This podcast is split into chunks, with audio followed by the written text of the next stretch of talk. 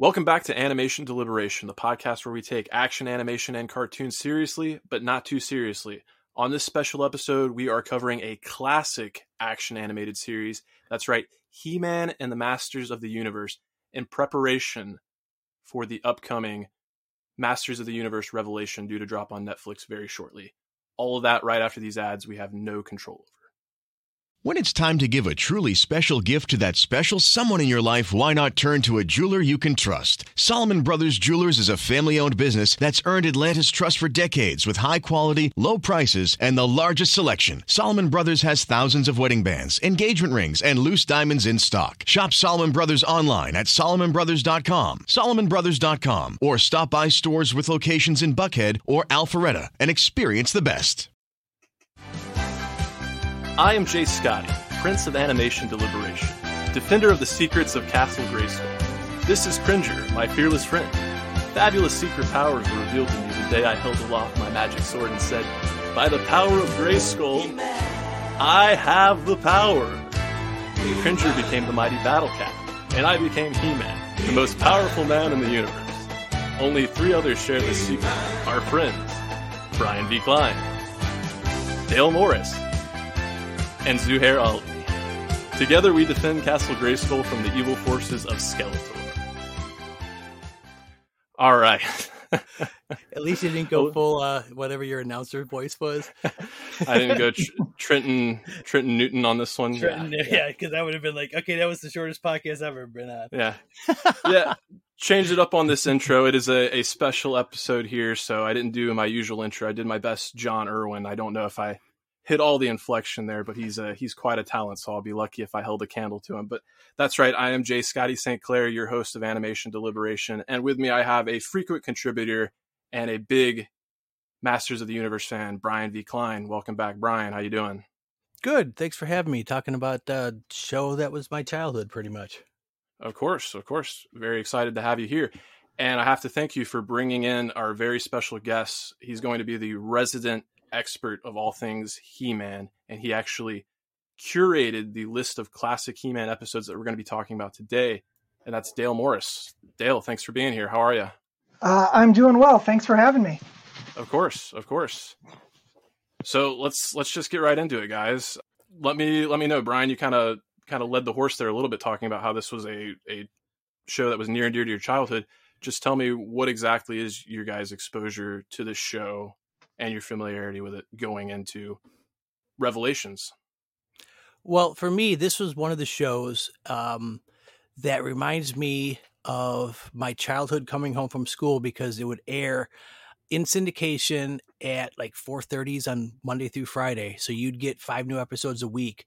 There was He-Man, there was GI Joe, there was Transformers, there was Thundercats a little later on. So you'd always have, you know, people don't realize the show was on for two seasons and there's 130 episodes because they had 65 season 65 episodes a season, but it was only like 3 months long but it was five episodes mm. every week and that was just how uh, that's how i know some places got them a little differently like the airing but mine was i'd come home from school get a snack and i'd watch one of these shows and he-man was one of the the first ones i think it was the second one that came out after gi joe i believe they all came out around the same time 82 83 and it just okay. is, is firmly entrenched in my head as growing up, coming home from school, watching these, and just getting the toys. Uh, I mean, if you correct me if I'm wrong, Dale, He Man was pretty much the cartoon was designed to sell the toys. Correct. It, it was a, a, deal where Mattel went to Filmation and, and said, "Hey, we, we've got this toy line we need to promote," uh, and Filmation said, "Yeah, I think we can handle that." Um, but we want it to be more than a 30 minute commercial. We want it to have um, some lessons for kids. So they brought in child psychologists to help with some of the storylines and the morals and things. So it was um, while it was trying to, you know, promote something in the toy store, it was also uh, helping bring up your kids, I guess.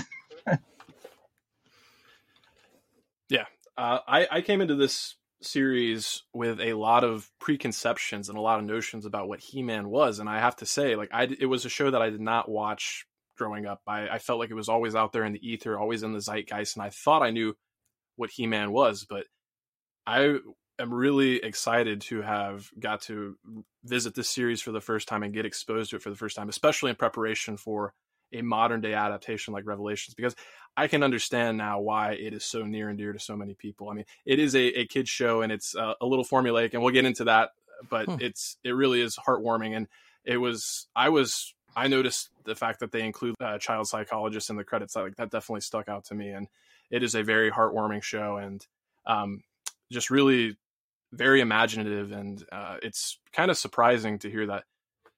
I mean, I, I knew that it was based on a toy line, but just given the imaginative nature there, it's it's kind of surprising that it wasn't the other way around. It's it's pretty impressive that they were able to take a product and make such a rich world with it. But I guess that goes to speak to the original toy designs there.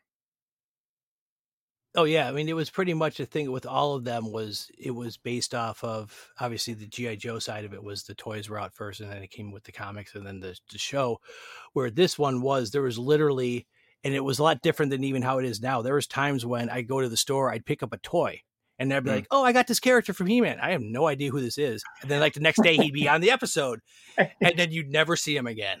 Yeah. It was like they they made it for one thing, but they it, it, more of it was that if you didn't have the show, you got a kid's imagination to be able yeah. to decide whatever these stories that you want to have with them is. And so that and it, it was basically the show was sort of like just a spark to get the people's the kids' imaginations going to have their own stories. But the the show in itself, like you were saying, is formulaic. But that's how pretty much all of these shows were in the '80s.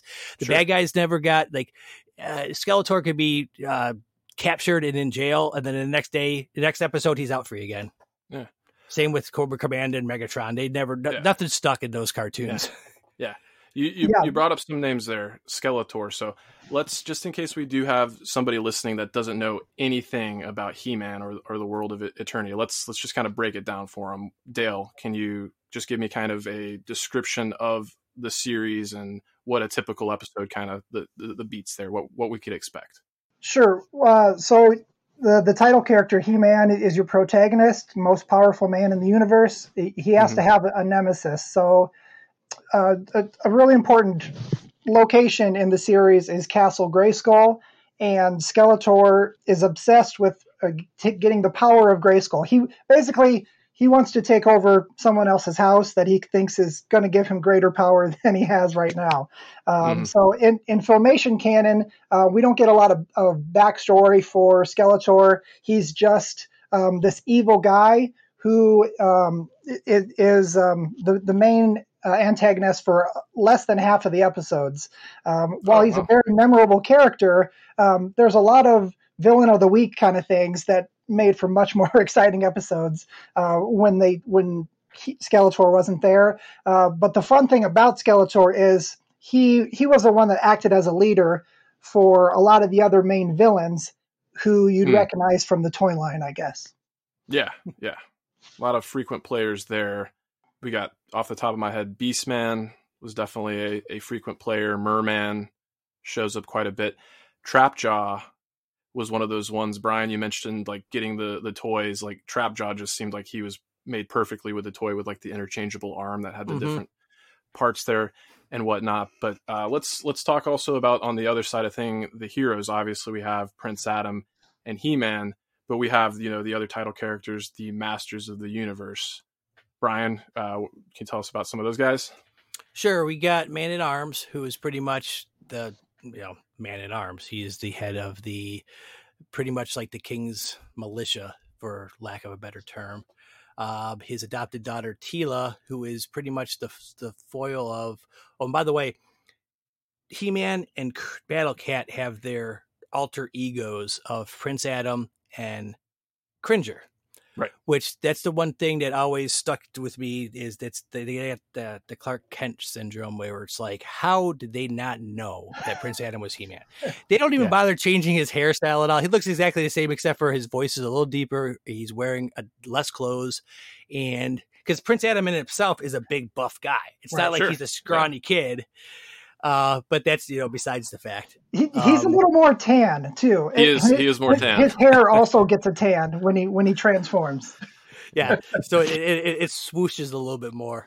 Um, Teela is Prince Adam's like uh, foil, I guess. They they are like she's always Prince Adam is a very uh, uh like uh I'll do what I want, you know, like he's a very like flippant character and lackadaisical not, is how I would describe yeah, him. exactly. Like he's the prince and he wants to try to make it oh I guess that's that's the reason why people don't associate it with He-Man is because he's completely the opposite.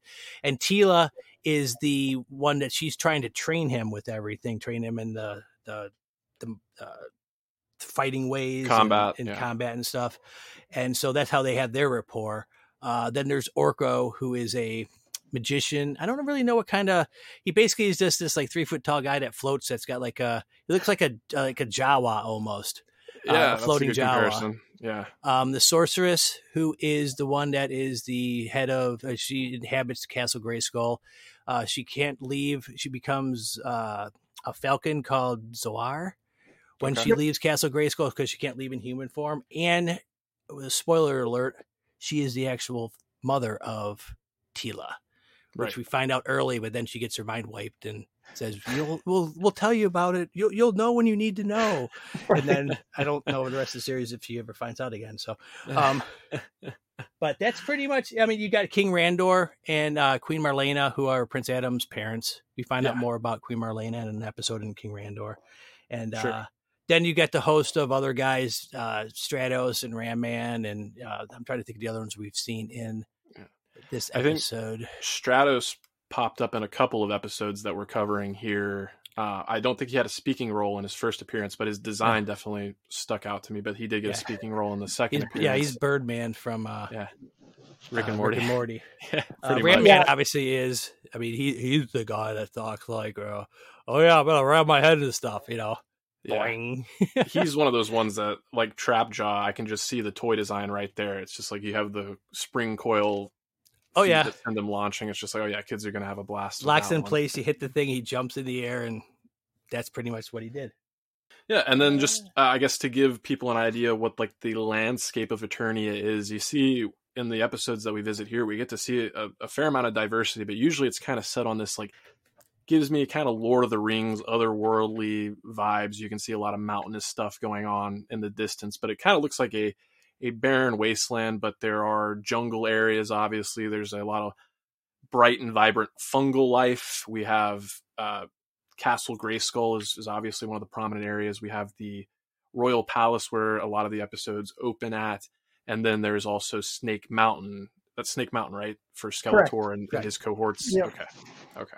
So, and it's that was one of the things. I, first of all, just to you brought up the the Superman comparisons. That was one thing I I did not expect. So the vibes to be so strong in that regard. Like I knew that Prince Adam and He Man were the were the same guy, but I didn't know that it was such a, a, strong secret. So that was a little surprising to me in that regard. But I I enjoyed it for the most part. I think it made Adam a little bit more. I think they do a better job with Adam being a, a likable and relatable character than some adaptations of Superman, but that's an entirely different conversation. Um, I know where uh, you're going with that. but but then uh, the other thing was it's it does a good job of like you have this fantasy, almost like Conan the Barbarian vibe with the magic and the swords and the sorcery, but there's a lot of technology mm-hmm. and it's mm-hmm. almost like uh, very futuristic and there's like some Star Wars vibes there as well. So it's like the movie Krull almost where there's a lot of technology but a lot of sword and sorcery because even the sense that the, you show in some of the episodes we watch you've got almost like a uh, like a peasant feudal system with some of the the villagers but yet we've got laser guns and flying vehicles and, and stuff like that so is is that the one with Kevin Sorbo what's that oh no the, no, no no that's Hercules the movie you're talking about. Krull is uh it was from the early 80s. It's okay. very um, um I'm trying to think who was famous that was in it. There's a couple people that have um oh um oh crap, I can't think of his name now. The voice actor that does um Savage Opress. Yeah, who am I talking? I mean, he's Clancy. He's, yeah, Clancy oh, Brown. Clancy Brown. Yeah, yeah. Clancy Brown's it. It's one of those ones. It's it's very uh uh, a combination of like it's it's mysticism with some future stuff and okay okay. uh, this one yeah it's very like it's it juxtaposes between the things where it's like yeah you've got some like the one episode where they were uh, looking to um where they think uh, the last one where um uh, oh no no the one with uh, the origin of sorceress. Everyone in her town was basically wearing like burlap sacks Oh right. like that was their that was pretty much their design it was very minimal very feudal you know middle age while these guys that are flying around in these uh you know like hovering flying single man vehicles yeah. like oh, you know when you're a kid you don't think about stuff like that so Right. When when the toy line first came out, uh, the original mini comics that came with Wave One, uh, it was very um, basic as far as you know the the barbarian man leaving his tribe, and then there was this evil power. But when it came to the filmation series, that's when they came up with the, the Prince Adam and the dual identities Okay. uh, and kind of expanded that and brought on just way more uh, writers to kind of you know expand the the mythos and uh, you know having a whole series Bible and everything. Mm-hmm. Yeah, yeah. And speaking of the writers, some of the episodes that like you picked out for us are featured some of the early work from writers that would go on to be major players in some of the most, you know, iconic animated series out there. Paul Dini comes to mind for Batman the animated series, and then also J. Michael Straczynski did the the episode what the origin of the sorceress that Brian just just mentioned there. Yeah, and then he Right. did Babylon Five. But Paul Dini is pretty much like the godfather of '80s animation, '80s '90s animation in the the genre that you cover. He did so many. Oh, it's just it's just like a, a if you want to learn how to do a genre ser- based animated series, just you could pick out any ten Paul Dini episodes, and it's like this is a masterclass. Yeah. I mean, outside of Batman the animated series, that's just you watch that and you go, "Holy crap!" You know, this is a kid show that was on in the '90s, yeah, right. Yeah. so it still holds up to. I just rewatched that not too long ago, and it's like, man, Now, before we dive a little more deeply into the the individual episodes, I do want to ask you guys, like, as you were growing up and watching this show as it was airing, what characters resonated with you? What were your favorite toys? And has that changed as you've you know been a fan and become an adult, or has it stayed the same? Because as I was watching, I was kind of like wondering. I was trying to put myself in that mindset of being a kid. What characters would have probably resonated with me? And it, it's funny. I, I think they probably would have been Skeletor. Probably would have been one of my favorites. I'll, I'll be honest. Cringer probably would have been a favorite of mine, and then Orko for sure. No, I I, I think uh, I, I'd agree with you there. You know, a He-Man coming on Battle Cat and, and Skeletor riding riding on Panther. Um, those were always you know in, in the mix. Um, Orko uh, was a fun toy because he could spin around. He had like a little top action feature. Uh, Mm. Besides being in a lot of episodes and being the, the kind of the comic relief in a lot of episodes, he was fun. Uh, as far as other villains go, the the He-Man toy line had Hordak and members of the Horde, but they weren't actually in the He-Man series. They, that whole storyline and, and that villain, his characters were all in the She-Ra series, which was like a follow-up to this. Um, Okay. So it was kind of funny as far as like knowing who those characters were. You could learn from the mini comics, but you weren't going to actually see them at all uh, in the He-Man show proper. Oh, and I remember I had I had to get two or three Triclops figures because I would spin the eyes so much, and the Ram Mans because they would you know the the the pressing down and it would just end up breaking them. And I played with them so much. Um, the one there was some Mossman was cool because he Mhm. was a basically a green guy that had felt as a figure. It was it was so it, it, it had green felt on it. His name's Uh, Mossman. Mossman. Yep. Okay, that's fair. Very, yeah, very uh, descriptive names, pretty much. Yes. Uh, so the as far as the uh, the toy goes, it was this exact same sculpt as Beastman. He was just painted green, and then he was flocked, and he smelled like pine sol. So, Yep. uh, what kid doesn't want to play with a toy that smells like pine sol? That's awesome. Probably the kid that wants to play with the other toy that I was going to bring up, Stinkor, Right. uh, who basically smelling. looks like it, it, it had the patchouli smell, and he Right. looked like a, a basically like a, a skunk. The same, bo- all the toys pretty much had like the same body style. that Mhm. over you know like uh musculature in them and it's- using yeah using a similar mold and probably just swapping out something for the chess piece because you can see a lot of similarity even with like the animation like there's so uh, what i'll say about the animation is uh, i I wasn't alive at the time that this show came out, but I can obviously go back and watch shows. But I will say the characters themselves are pretty detailed in terms of like the musculature and, and the facial details. They do a good job of, of having a fair amount of detail there. There's not a lot of shading. Actually, I don't think there's any shading whatsoever mm-hmm. on the characters themselves, but the backgrounds are are absolutely beautiful and there's a lot of attention to detail there. I do think the action that you do get to see is is pretty fluid and, and, and solid, especially something uh, for that time. But it, it's kind of funny that you mentioned like the reusing of molds for the toys because you definitely, uh, if you watch enough episodes, you see some of the animations recycled for sure, especially the transformation scene. I mean, oh, it's always recycled, but yeah. it, it's like indelible. It's like part of like I talk about it being formulaic, but so full transparency. When I watched the first episode and sat down, I, there was a, a moment where I was like, "Uh oh." I don't there might be a little bit of a disconnect for me trying to like go back and watch something from this time. But very shortly I I changed my tune and it's that repetition like started putting a smile on my face and when I heard that like theme song start coming in and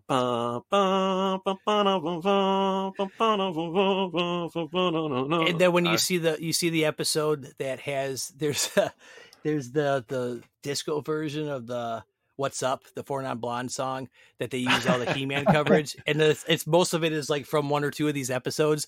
So when you see He-Man doing the thing where it's like he's doing the little dance, and it's just the right. it's the animation going back and forth a bit, and then there, there's other scenes where he's like throwing doing the head throwback. But like what you were saying too is I have a note on it too. Is there was one episode here where he does a transformation Yep, that's the one right there with him doing the the, the the the the Jay Scotty standing with the fist down and then the pose. Um, there's one episode where he transforms from Pete from Prince Adam into He Man while he's falling, oh. and you don't you don't hear it or you don't see it.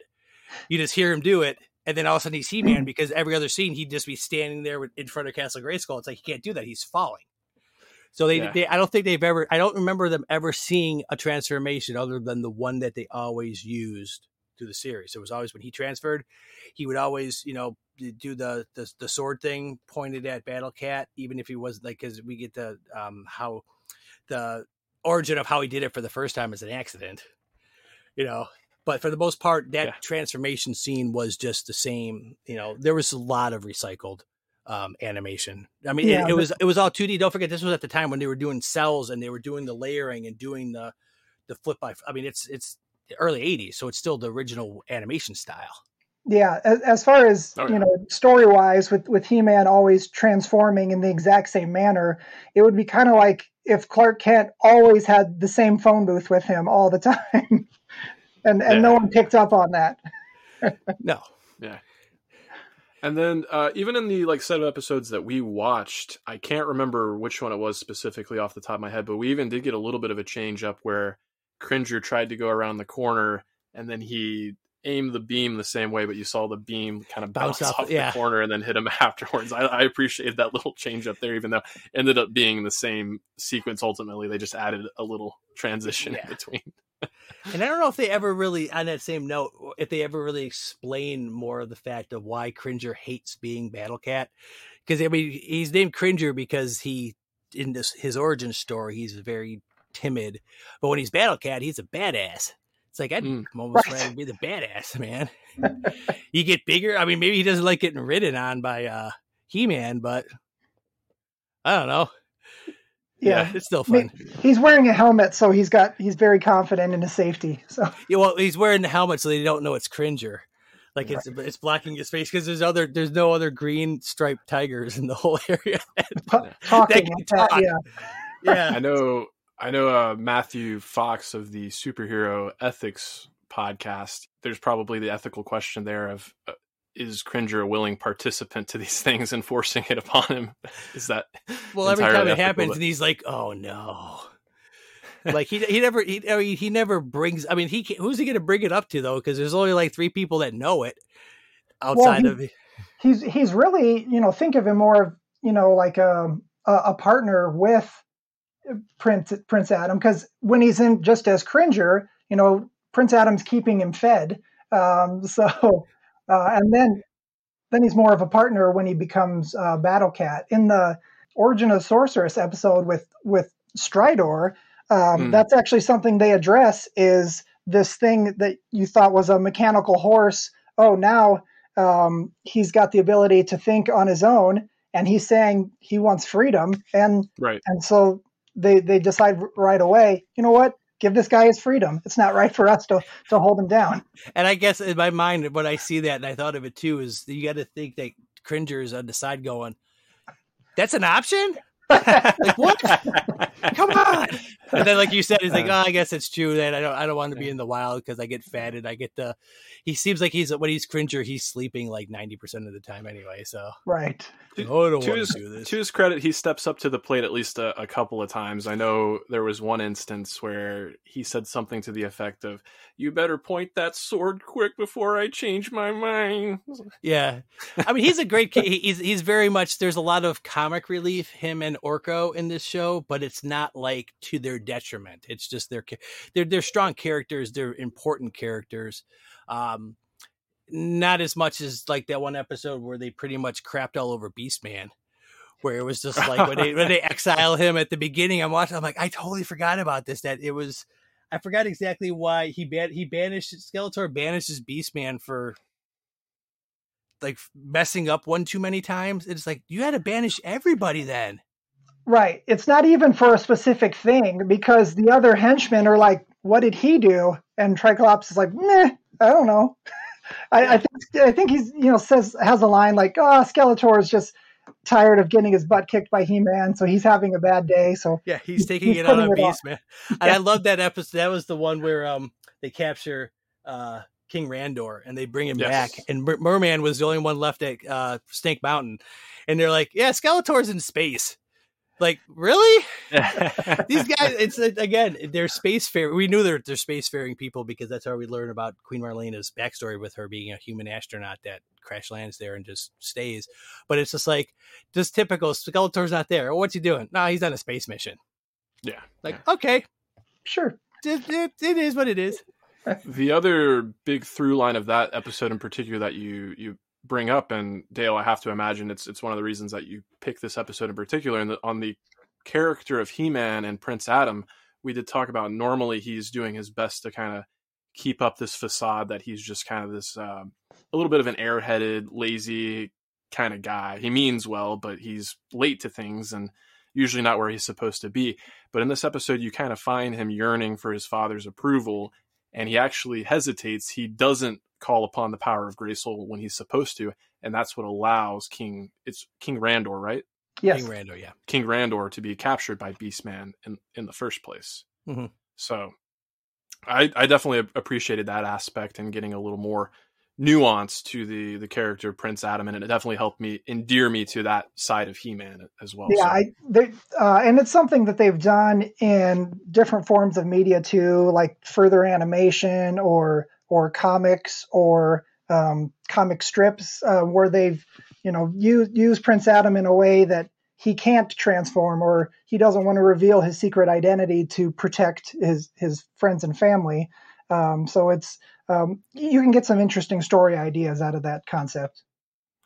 Certainly, certainly. When we were talking about Stridor as well, and just the subject of like re- respecting a living creature, I I couldn't help but re- also be reminded of one of the standout episodes for me, which was the Dragon's Gift, mm-hmm. which uh, pr- presented a nice moral dilemma, and again gave you know He Man the opportunity to showcase a little more of his character, and that it doesn't always have to result to violence, and that he found a way to not only save the living creature, which was the Sky Tree, but also honor his deal with the dragon Grina Grinamir.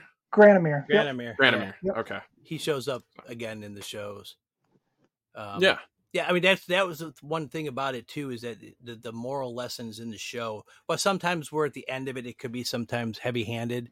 This one was violence isn't always the answer, and at the end of the day, Granamyr, the one that gave him the uh, uh, said, "I need you to basically kill this guy, so this tree, because that makes Granamyr the oldest person on or oldest living thing on uh, Eternia." When he comes back, Right. he says he couldn't do it. He goes, "Okay, I respect how much humans have evolved to be able to use that as an option instead of using it as violence." So you know your quest is still fulfilled. Yeah. So you know it's it's always not the brute brute force, which is what He Man's you know that's his mo it's he decided that no, I can't take a living thing just to save. And it was to save another. It was to save Man at Arms. So Right, he needed right. to get the spell. Granamyr was the only one that would be able to give him the um, the spell to re. He got fro. Uh, it seems like a lot of these things where the bag. It's basically they either send the heroes to another dimension or they freeze them in stone or ice or something. That's just a way to get them out of the picture. Instead of just sending them on a fool's quest or something, it's like nope, we're going to turn them into stone. And you Yes, have we, we don't want to animate too many characters in this scene, so someone's got to get put on the sidelines. Yeah. or get sent to another like they get sent to another dimension and then uh He Man and goes to save them and they get sent to the other dimension too. It's like, oh crap, now who's left? Teela. Okay, this is her story now. but it ends up being a good I mean a good um way to isolate I think this was one of the earlier shows too that sort of had a uh, a strong female like Teela's character was a strong female not she was driven but wasn't uh, for lack of a better word bitchy like you always think Yeah. that people that are are strong-headed women can come across as being bitchy but she was like no she wanted her stuff done.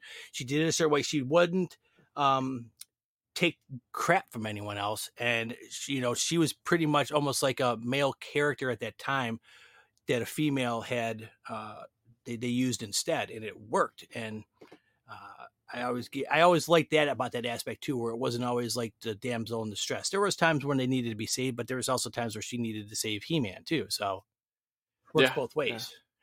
Yeah, that's a great point you bring up, and I'm glad we I'm glad you bring up the character of T- Teela because we spent two episodes in particular with these curated episodes that focus pretty heavily on her. And the first one was Teela's quest, in which we learn, you know, her parentage being the sorceress and whatnot. But it is one of those first opportunities that we see.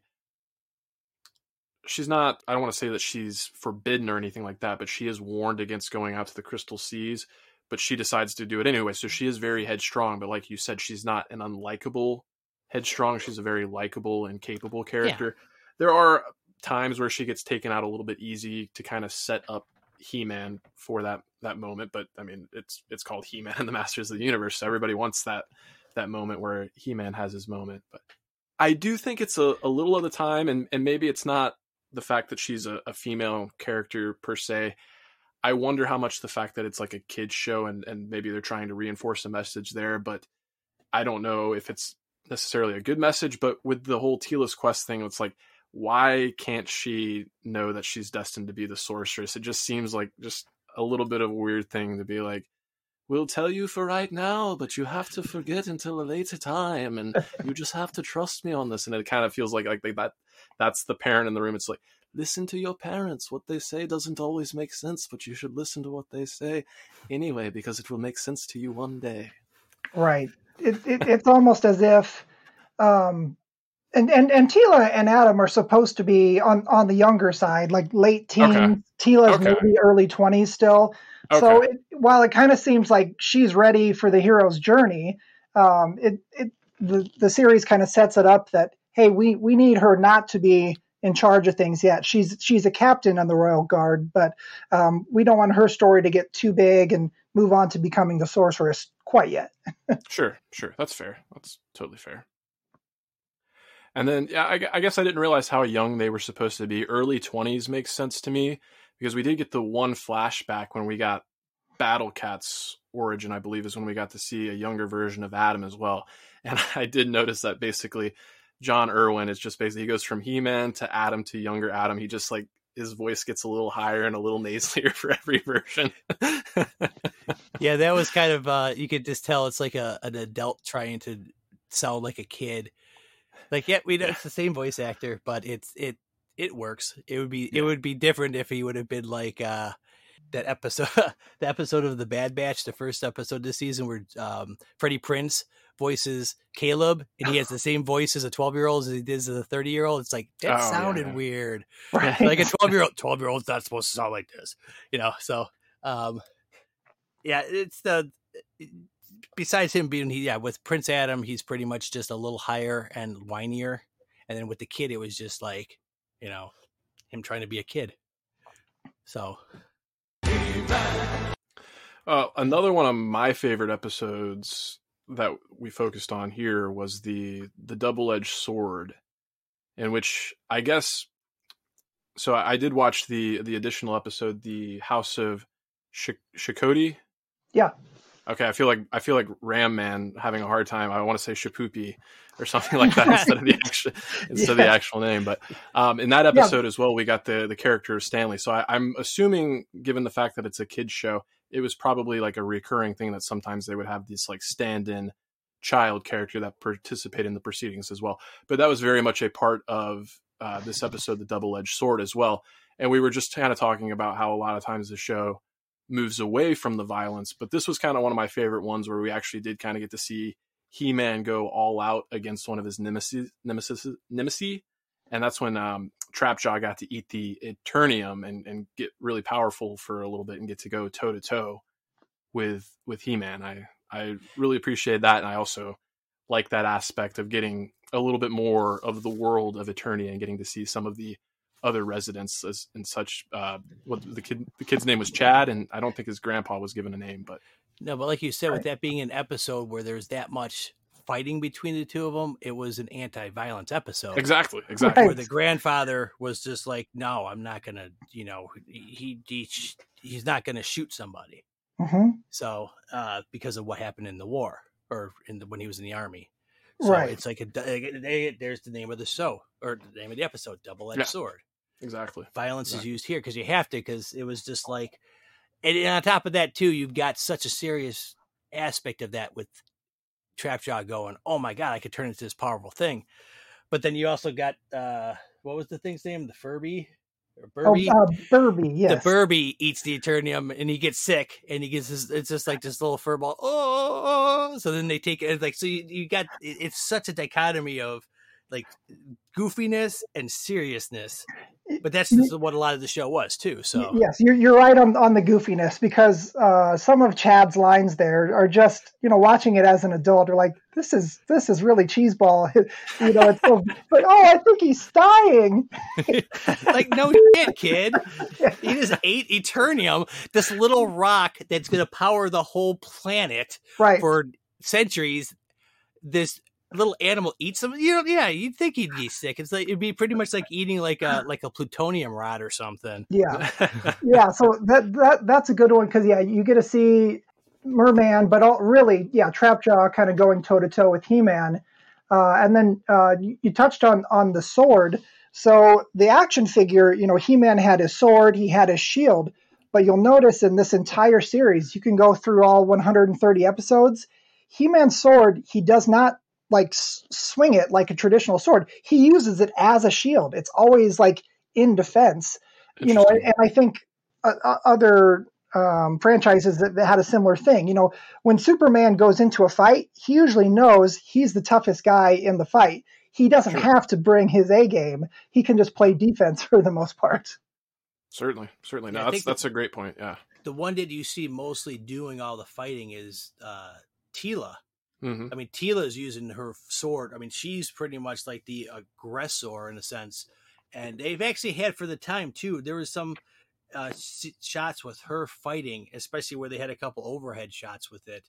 And it was like it was a really weird design. I remember as a kid going like, "That's a weird shot." Now you realize it's such a an innovative style, even though the animation of the fighting was kind of like almost like action figures playing with each other doing it it yeah. was kind of blocky, but it was still a cool shot. And it was just the sense that this is the main female protagonist as far as like on the action side is doing the the, the fighting like that.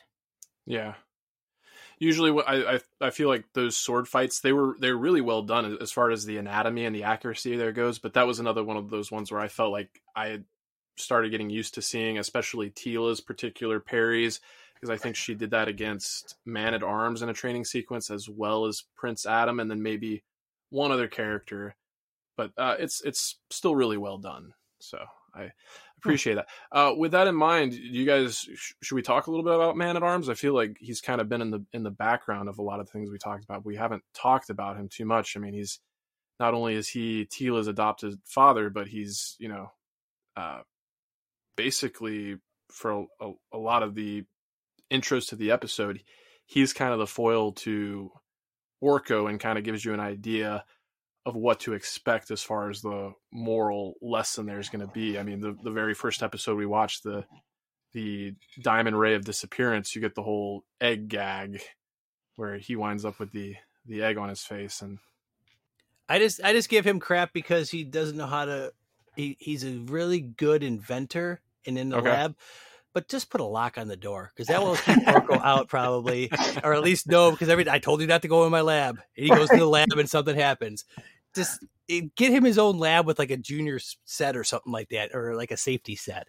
I mean, Yeah. Orko knows it's just always just like because the one time he's I forgot what he was making, and uh Man at Arms comes in and he's like, "Well, that's poisonous and that's explosive. I don't know what the hell you're doing, but why are you doing this? Get out of my lab!" Right. And then they just walk away and they're like, well, I told him not to touch anything else. So he's probably going to listen. Yeah, and then explosion. Yep. Yeah.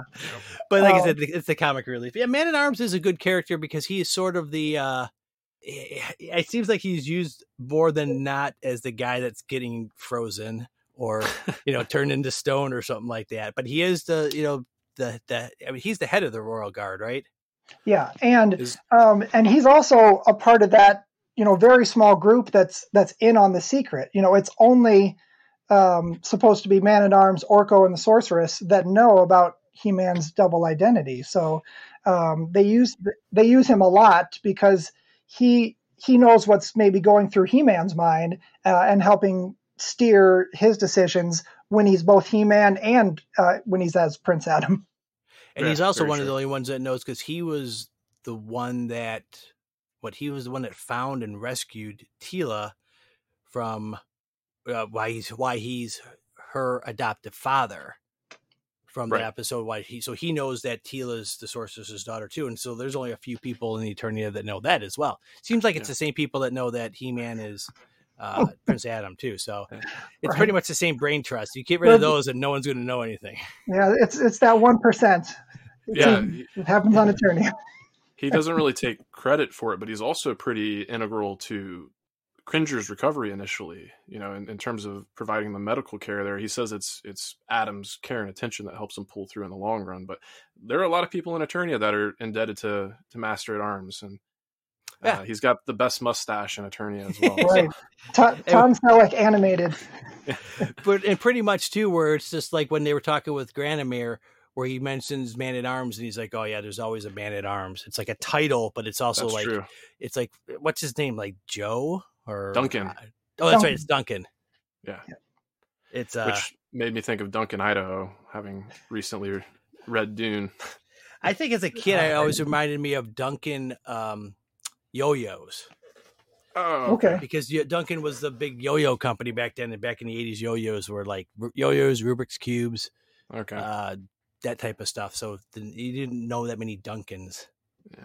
Not to diverge too much, but my mind goes to Duncan's toy chest from Home Alone 2 Lost in New York. Oh. Huh.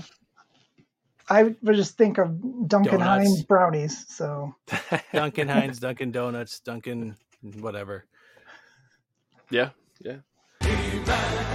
These were good. And I, again, that you had mentioned it, Dale. This was a great set of ten to pick from over the whole series because it gives you uh, not well, not to bury the lead. That okay. So the last episode we watched, the problem with power.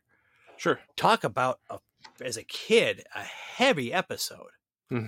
I mean, it's pretty much they fake a death and they make He-Man thinks that he killed someone on accident when he pulls when he uses his power, and it's just like he gets so distraught that he just throws the sword away and he's like, "I'm done." It's like, Right. holy crap! It's like that's a lot to throw on a ten year old kid watching this, and even as an adult, it's just like he's taking it like I took a life when I didn't need to, and then it still had the funny things too, where they yeah, Orko sees them do it. He's trying to tell, uh, go to, back to tell Adam, and Skeletor traps or like uh, kidnaps him and puts him in a cell. And then after like ten minutes, he goes, "Well, I can't make the cell smaller, but I can make myself smaller." And he makes himself smaller, and then he just escapes. Like, why does it? Like a lot of times when you're watching these movies and they're like, "I can't escape this thing," it's like. There's two feet between the bars. Just go between the bars. You Yeah. know, it's a lot of room. there's a lot of room in there.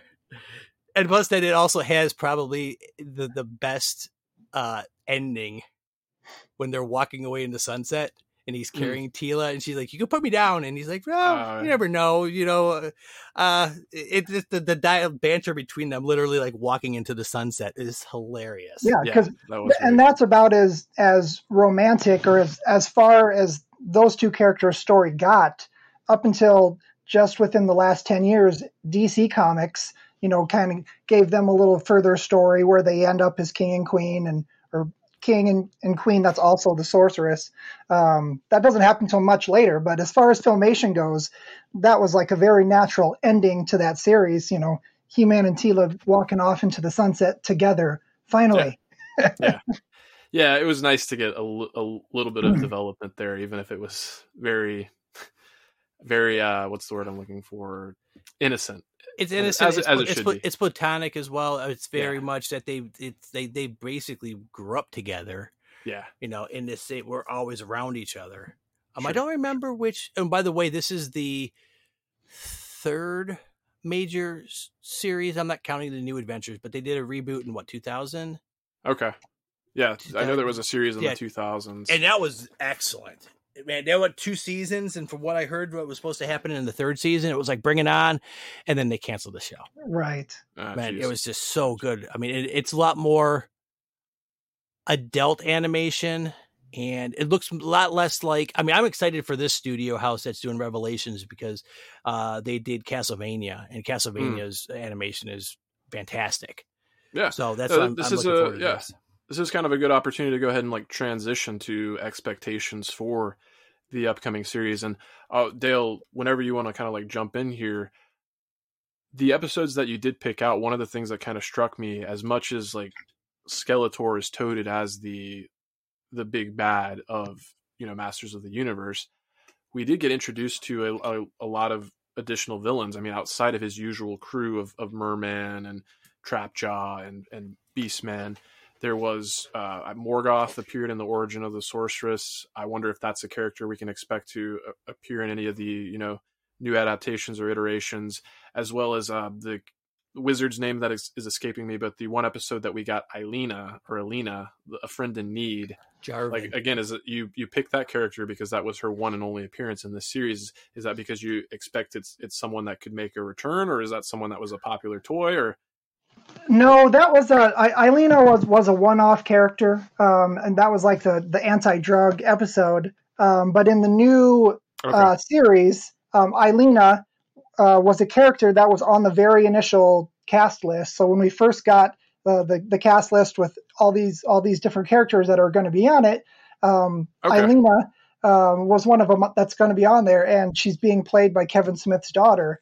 Um, Oh, I don't right know on. if it's just going to be a one-off Oh, or if- if that's or the case, be it's, gonna- yeah, reoccurring.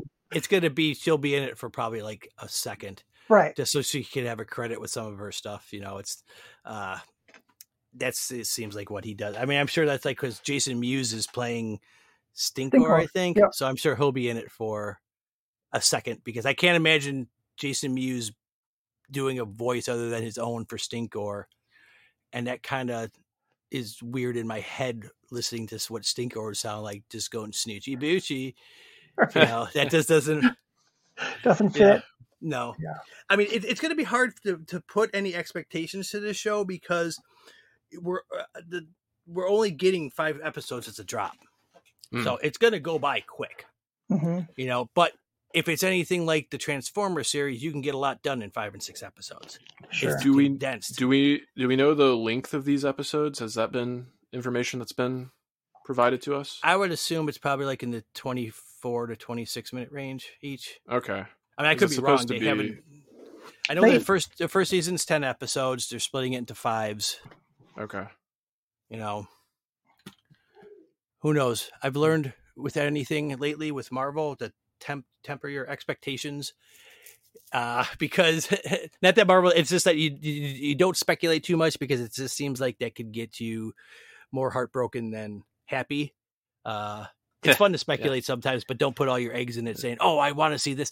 It, it is daunting though when you have a five episode series and you do see the cast list and you do see the animations for this many characters. It's like Right. but then it could just be like it's a scene like you can't see it here on the um, it's an audio podcast, but like Dale's backdrop, it could just be these guys standing there. You see Merman, you see Beastman, you see Trapjaw, you see Roboto, you see whoever. They might not be in the show. They've got a person voicing them, and it could just be in the background going like, "Yeah, Skelly God, that's what I want you to hear," you know, something like that. It, it's you know, SAG has them on the payroll for that since they said something. Yeah, I, I guess the nice thing about it being a, a streaming series and not debuting on uh, traditional channels is they're not going to be limited to that 22 minute thing. So, like we've seen with a lot of things on, say, Disney Plus, uh, you know, Marvel and Star Wars shows, if it takes them 48 minutes to tell the story, maybe they're going to use 48 minutes to tell the first chapter. Now, uh, this new uh, series, Revelations, looks to have a pretty star-studded voice cast here. I want to ask you guys: Is there a particular performer you're you're excited to to hear their rendition of a of a classic character. I mean, Mark Hamill as Skeletor is is obviously a standout there, but I'm looking at uh, Chris Wood. He has pretty big shoes to fill there in terms of what John Erwin did. And my familiarity with Chris Wood is uh, I know he he has he's worked with Kevin Smith uh, mm-hmm. because Kevin Smith worked on the CWDC side of things with Supergirl, and uh, Chris Wood played the Superboy Mon-El on on a couple of seasons of that. Hmm. So I think he's a good choice based on the limited exposure I, I have to him. I could say this for myself. Masters of the Universe probably has the least amount of um, needing to be faithful. Skeletor in itself, you have to have a Skeletor have a certain cadence, a certain sound to his voice. Prince Adam, King Randor, everything. It's not like with me where like if I hear if I'm watching Transformers, I want to hear Peter Cullen do an Optimus Prime. I want to hear Starscream mm-hmm. sound a certain way. I want to hear Megatron sound a certain way. With this, He Man can almost pretty much he doesn't have to have that exact same 80s sound to the voice, but he can't be like all of a sudden, you know, having a French accent or speaking uh, you know pig Latin or something. I don't know. Sure. Sure. It, it doesn't have as much, but Skeletor is the only one that sort of has a, as far as my mind goes, a distinguished, or even like maybe Merman with the little like uh, warbling like he's talking underwater sound. Sure. Other than that, it's just like if they do a good performance, it's fine. Okay. Yeah, I, you know. I, am really looking forward to um, Mark Hamill's take on Skeletor. Um, I, I, think that'll that'll be pr- pretty interesting. Um, and the original voice actor Alan Oppenheimer, who who was Skeletor, Man at Arms, Cringer, you know, full range. Well, he's up there in, in years now, so he's going to be Moss Man. But we don't know nice. how big of a role Moss Man is going to have. But um, you know, perhaps uh, the voice work for Skeletor would have been too much for him to take on. So I'm I'm, I'm very welcome to uh, Mark Hamill and, and, and hearing hearing his take on, on the character, I guess. Um, with, with a lot of them, um, it, it, it doesn't really matter to me. You know, as far as um, you, you, know, you mentioned Jason Mewes playing Stinkor or Tony Todd is playing Scareglow. That's that's neat, but um, I, I I think it's just neat to to see more characters. Um, this series um, is not called He-Man; it's called Masters of the Universe Revelation because I right. think we're going to really delve into some of these side characters um, so Netflix is also putting out uh, a separate series called He-Man, which is going to be aimed at a younger audience, which I feel that's going to focus more on the one most powerful dude uh, versus this. You know, we might be able to put He-Man in the background for a few episodes and really dig into some of these other characters that have been around uh, for almost 40 years. yeah, yeah, I've heard almost that uh, Teela is going to be the focus on the first like five episodes. Like she'll be the main character that's focused on for the ones we see uh, coming up in a couple days here. Yeah. So yeah, having um, Sarah Michelle Gellar as, as Teela, and then uh, uh, Liam Cunningham uh, as Man at Arms, like that. That should be an interesting combination there. You know, both very good um, actors uh, in live action. Let mm-hmm. let's see let's see what they do with the animation, I guess, and the voice acting. Yeah, definitely from the the trailer we've seen, I I think it looks pretty good, and Kevin Smith has been pretty vocal as as far as he's allowed to in, in, terms of what he's allowed to share. But he definitely sounds pretty excited about it. I think it's in good hands, and it seems like the initial. Oh, is there some? I'm just joking because I love Kevin Smith. He's one of my oh, favorite okay. guys. He's yeah, I, yeah. seriously, but mm-hmm. he gets excited about everything. That's fair. Mm-hmm. That he fair. gets like he sees. I saw this and I cried, and then there's like, okay, you're starting to lose some of your credibility here jokingly. I mean, I listened to Fat Man Beyond and, uh, you know, just listened to, I followed his career. I, I saw Clerks, original Clerks in the theaters when it was out and I sort of fell in love with him. But that's almost in the same sense as with me too. He has my sensibility where I find it hard sometimes to not like, if I, if I don't like something, you may not hear me talk about it because I just don't talk about it. Same here. You know, yeah. except for if it's something like the fact that we'll judge like the, they never made a Last Airbender movie. They never made a Dark Tower movie. Those don't exist. but you know, other than that, it's just like okay. I, I tend to find enjoyment with what I uh, see, and I'm I'm so excited about this though because I just think that there's just too much talent across the board that if it was crap, that it would have been stopped way before it got to a certain point in production. They're not they're not taking this. It, it's like you got one shot to do this, and you're gonna knock it out of the park. Yeah, you know? I, I, I think um, the way that they they introduced it uh, two years ago at PowerCon, um, like a couple days before the con, they said, "Oh, Kevin Smith's going to be there for a panel. He's going to be interviewing Rob David," and it was like, "Well, that's kind of interesting that they're bringing in such a big name just to you know be there for interviewing for for one panel." Uh, and then their panel kind of delved into the announcement of this series, and the room just erupted. It was you know um, definitely a, a, highlight for me at, at, at, that con. You know, uh, seeing them there and and what a, what a big announcement that was at the time. Um, what more could you ask for uh, outside of a live action movie, which is never going to happen? It's been in development hell for 20 years, but we're finally getting this this series. Uh, so I, I, think it's really going to be exciting to see uh, a new take on on this universe, on on, these characters, and um, you know, if if He Man isn't featured all that much, that that's fine. Like they really went out and got what you could consider like a dream cast with all these A-list actors uh, in the show. It's uh, it's really really exciting. I I I have a feeling the reaction to this there's there's going to be some negative reaction. There's going to be some people that this isn't my He-Man. Um, mm-hmm. But I think you it's going to go over. It, it's going to go over a lot better than Netflix She-Ra series because the target audience is that longtime fan, is, is the adult animation viewer. It's not aimed at younger audience, I guess. Oh no, like I said, they went with that Castlevania style, which is very adult, R-rated animation with just that style. So when they made it that, it's not going to be your cutesy, you know, haha type stuff. I, I am pretty sure they'll still have that those same elements as they've had always, where it's the the the humor and the goofiness balances out with the seriousness. They're not going to make this into this, you know, like uh Lord of the Rings epic. But even in Lord of the Rings, there's comic relief in that too, though. So sure. Um, I don't think they're gonna. You're not gonna mess with the formula, especially when I mean, if you got a franchise that has their own conventions, you don't sit there and try and reinvent it. You know, it's just like you don't put them in space. Oh wait, that was the New Adventures of He-Man. Right.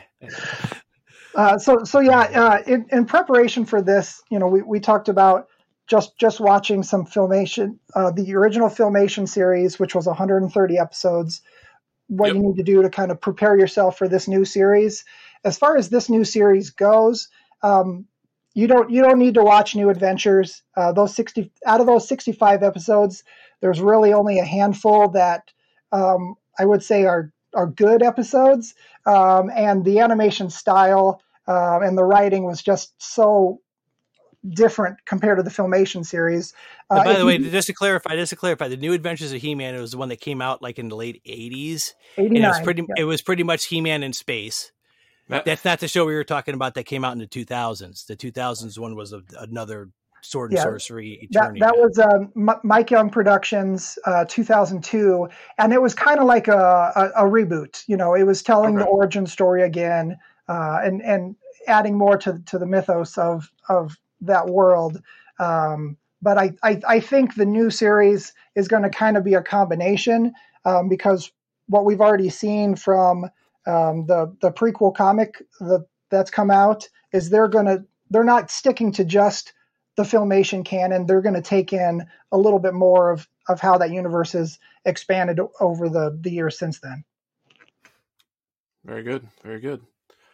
Well, Dale, I have to thank you for you know curating these episodes for us. Like I said, I had some ideas and, and thoughts about what I, I thought He Man and the Masters of the Universe was, and I was I wasn't completely off base, but I was I was pretty pleasantly surprised in a lot of regards. So I, I do thank you for uh, sharing your knowledge with us. And with that in mind, was there anything else you thought people out there should know about these particular episodes that you, you picked, or a little, or the comic series you talked about at all?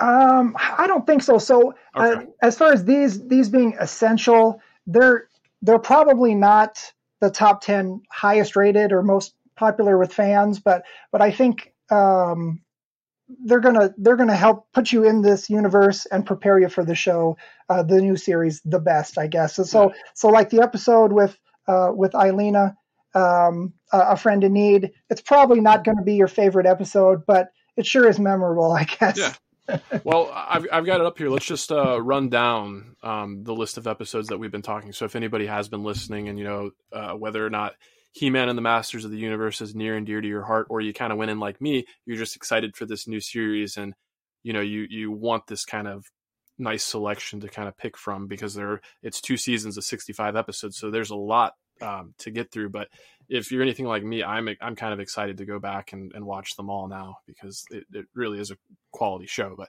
so the episodes that we watched in preparation for this this episode, and feel free to, to jump in at any point, just chime in.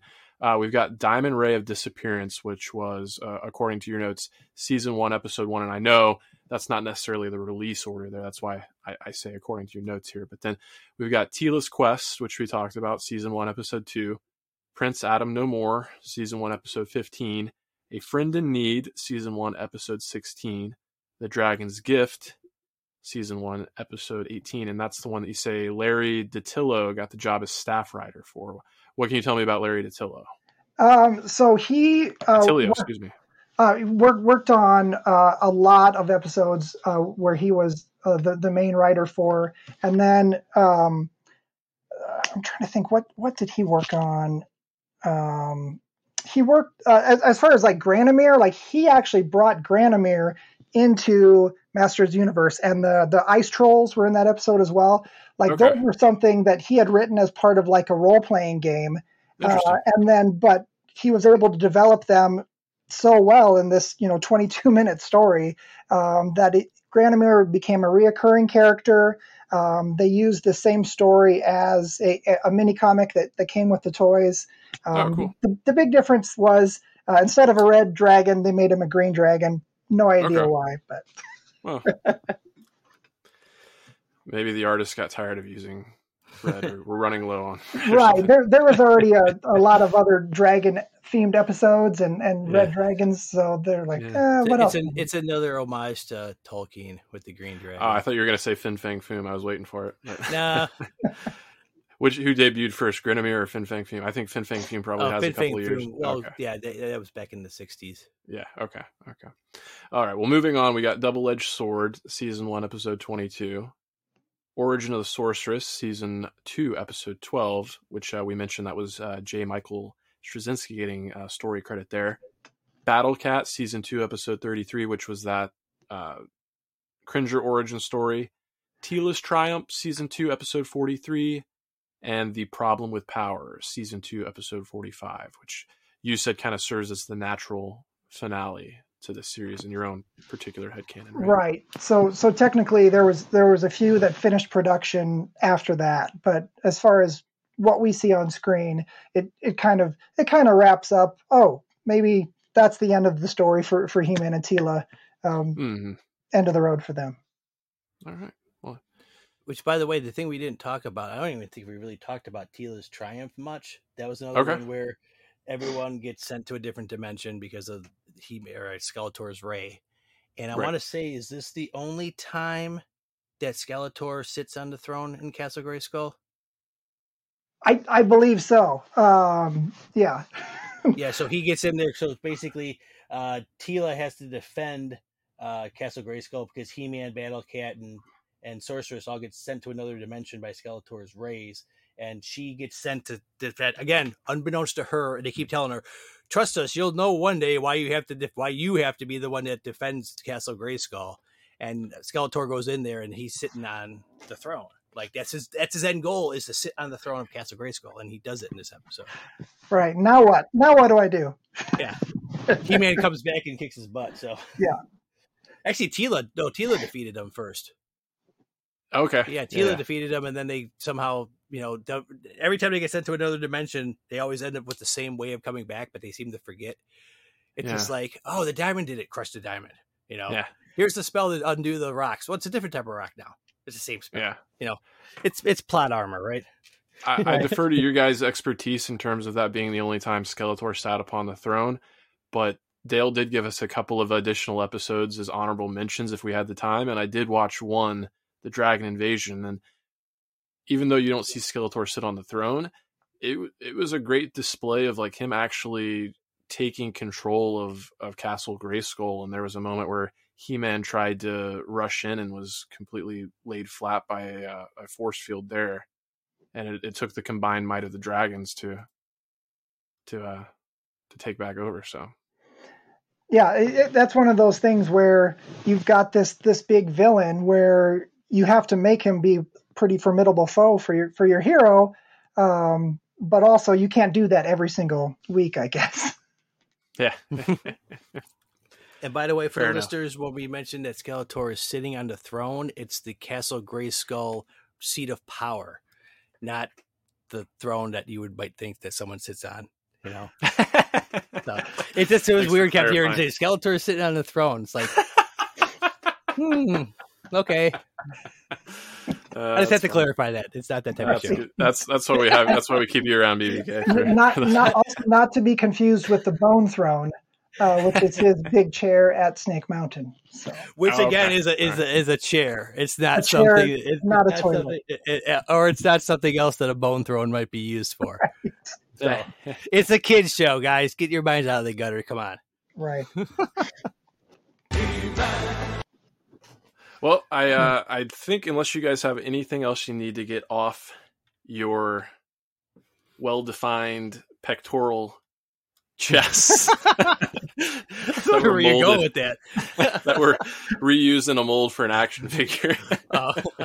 anyway uh, anything else you need to say? I, I think we'll we'll bring things to a close here so i'll say in this episode of the podcast the moral of the story was to watch he-man and the masters of the universe the original series in preparation for the upcoming masters of the universe revelations due to debut on netflix july 23rd if you don't have Netflix, ask your parents about getting you a subscription to Netflix or the password.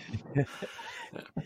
And another moral to the story is is go to all your places where you find podcasts and search for source pages, which is the podcast I do with my friend Haley Hobbs, where we discuss comics and novels as continuations and source materials and primers for our favorite TVs and movie shows coming up. We just did one today that should be dropping. Now this is uh July 20th. It'll probably be dropping tomorrow a primer on who is Kang, who is Nathaniel Richards, because when he popped up at the end of Loki, a lot of people are like, who is this guy? Well, yeah, we talked for yeah. 45 minutes about it to try to give you a, a, reason, but we do a lot of that stuff too. A lot of uh, uh, anything that's out there in the geeky, uh, you know, stratosphere that are in book form or comic form, where we'll um, we'll talk about it. We're on Facebook, we're on Twitter, we're on Instagram, we're on SoundCloud and MySpace. And I'm just kidding about those last two. I don't even do their thing, but we're out there. Source pages, a reading collective, Spark for short. Yeah. Give them some love. Subscribe, like, drop them a review. They're a new show, but they've already really impressed me with their first couple of episodes. So great addition you. to the Stranded Fam Stranded Panda family. And always great to have uh, Brian be a regular player here and, and get his knowledge and his voice. But also, Dale, uh, great to have you on. Did you have anything you want to let the people know about that you're involved in? Um, as as far as talking about um, Masters Universe, there's a million different Facebook groups for that kind of thing. Uh, uh-huh. If you want to go to one central source. Um, you can always try the, the, the forums at heman.org. If you want to send me a private message there, uh, I'm he guy uh, on the on the message boards. Sweet, sweet.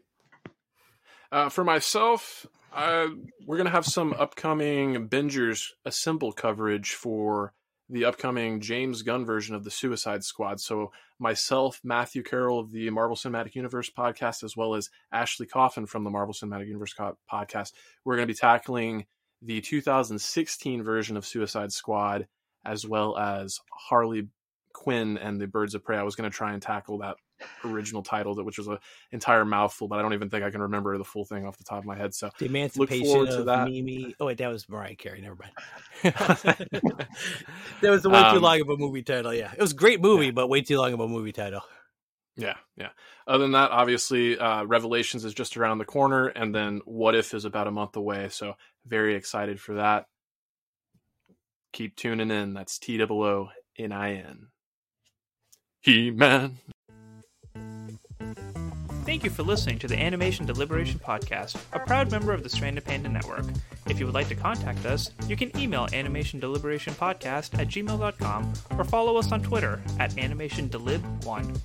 For this and other great shows, you can visit strandedpanda.com or join the great community that is the Stranded Panda Chat Facebook group at facebook.com slash groups slash spchat. Tune in next time, and remember, stay whelmed. You're invited to take a vacation from everybody else's vacation to a place where you can explore cypress swamps and magical gardens and see a 65 foot waterfall that once powered an old mill that you can walk through today. Or just float along the cool, rushing waters of an old fashioned swimming hole. See the places and plan your journey at visitmississippi.org slash outdoor adventure. Mississippi. Wanderers welcome. When it's time to give a truly special gift to that special someone in your life, why not turn to a jeweler you can trust? Solomon Brothers Jewelers is a family owned business that's earned Atlanta's trust for decades with high quality, low prices, and the largest selection. Solomon Brothers has thousands of wedding bands, engagement rings, and loose diamonds in stock. Shop Solomon Brothers online at SolomonBrothers.com, SolomonBrothers.com, or stop by stores with locations in Buckhead or Alpharetta and experience the best. Mary redeemed a $50,000 cash prize playing Chumba Casino online. I was only playing for fun, so winning was a dream come true. Chumba Casino is America's favorite free online social casino. You too could have the chance to win life changing cash prizes. Absolutely anybody could be like Mary. Be like Mary. Log on to ChumbaCasino.com and play for free now. No purchase necessary. Void where prohibited by law. 18 plus terms and conditions apply. See website for details. The voice in the preceding commercial was not the actual voice of the winner. Mary redeemed a $50,000 cash prize playing Chumba Casino online. I was only playing for fun, so winning was a dream come true. Chumba Casino is America's favorite free online social casino. You too could have the chance to win life changing cash prizes. Absolutely anybody could be like Mary. Be like Mary. Log on to ChumbaCasino.com and play for free now. No purchase necessary. Void where prohibited by law. 18 plus terms and conditions apply. See website for details. The voice in the preceding commercial was not the actual voice of the winner. Mary redeemed a $50,000 cash prize playing Chumba Casino online. I was only playing for fun, so winning was a dream come true. Chumba Casino is America's favorite free online social casino. You too could have the chance to win life changing cash prizes. Absolutely anybody could be like Mary. Be like Mary. Log on to ChumbaCasino.com and play for free now. No purchase necessary. Void where prohibited by law. 18 plus terms and conditions apply. See website for details. The voice in the preceding commercial was not the actual voice of the winner.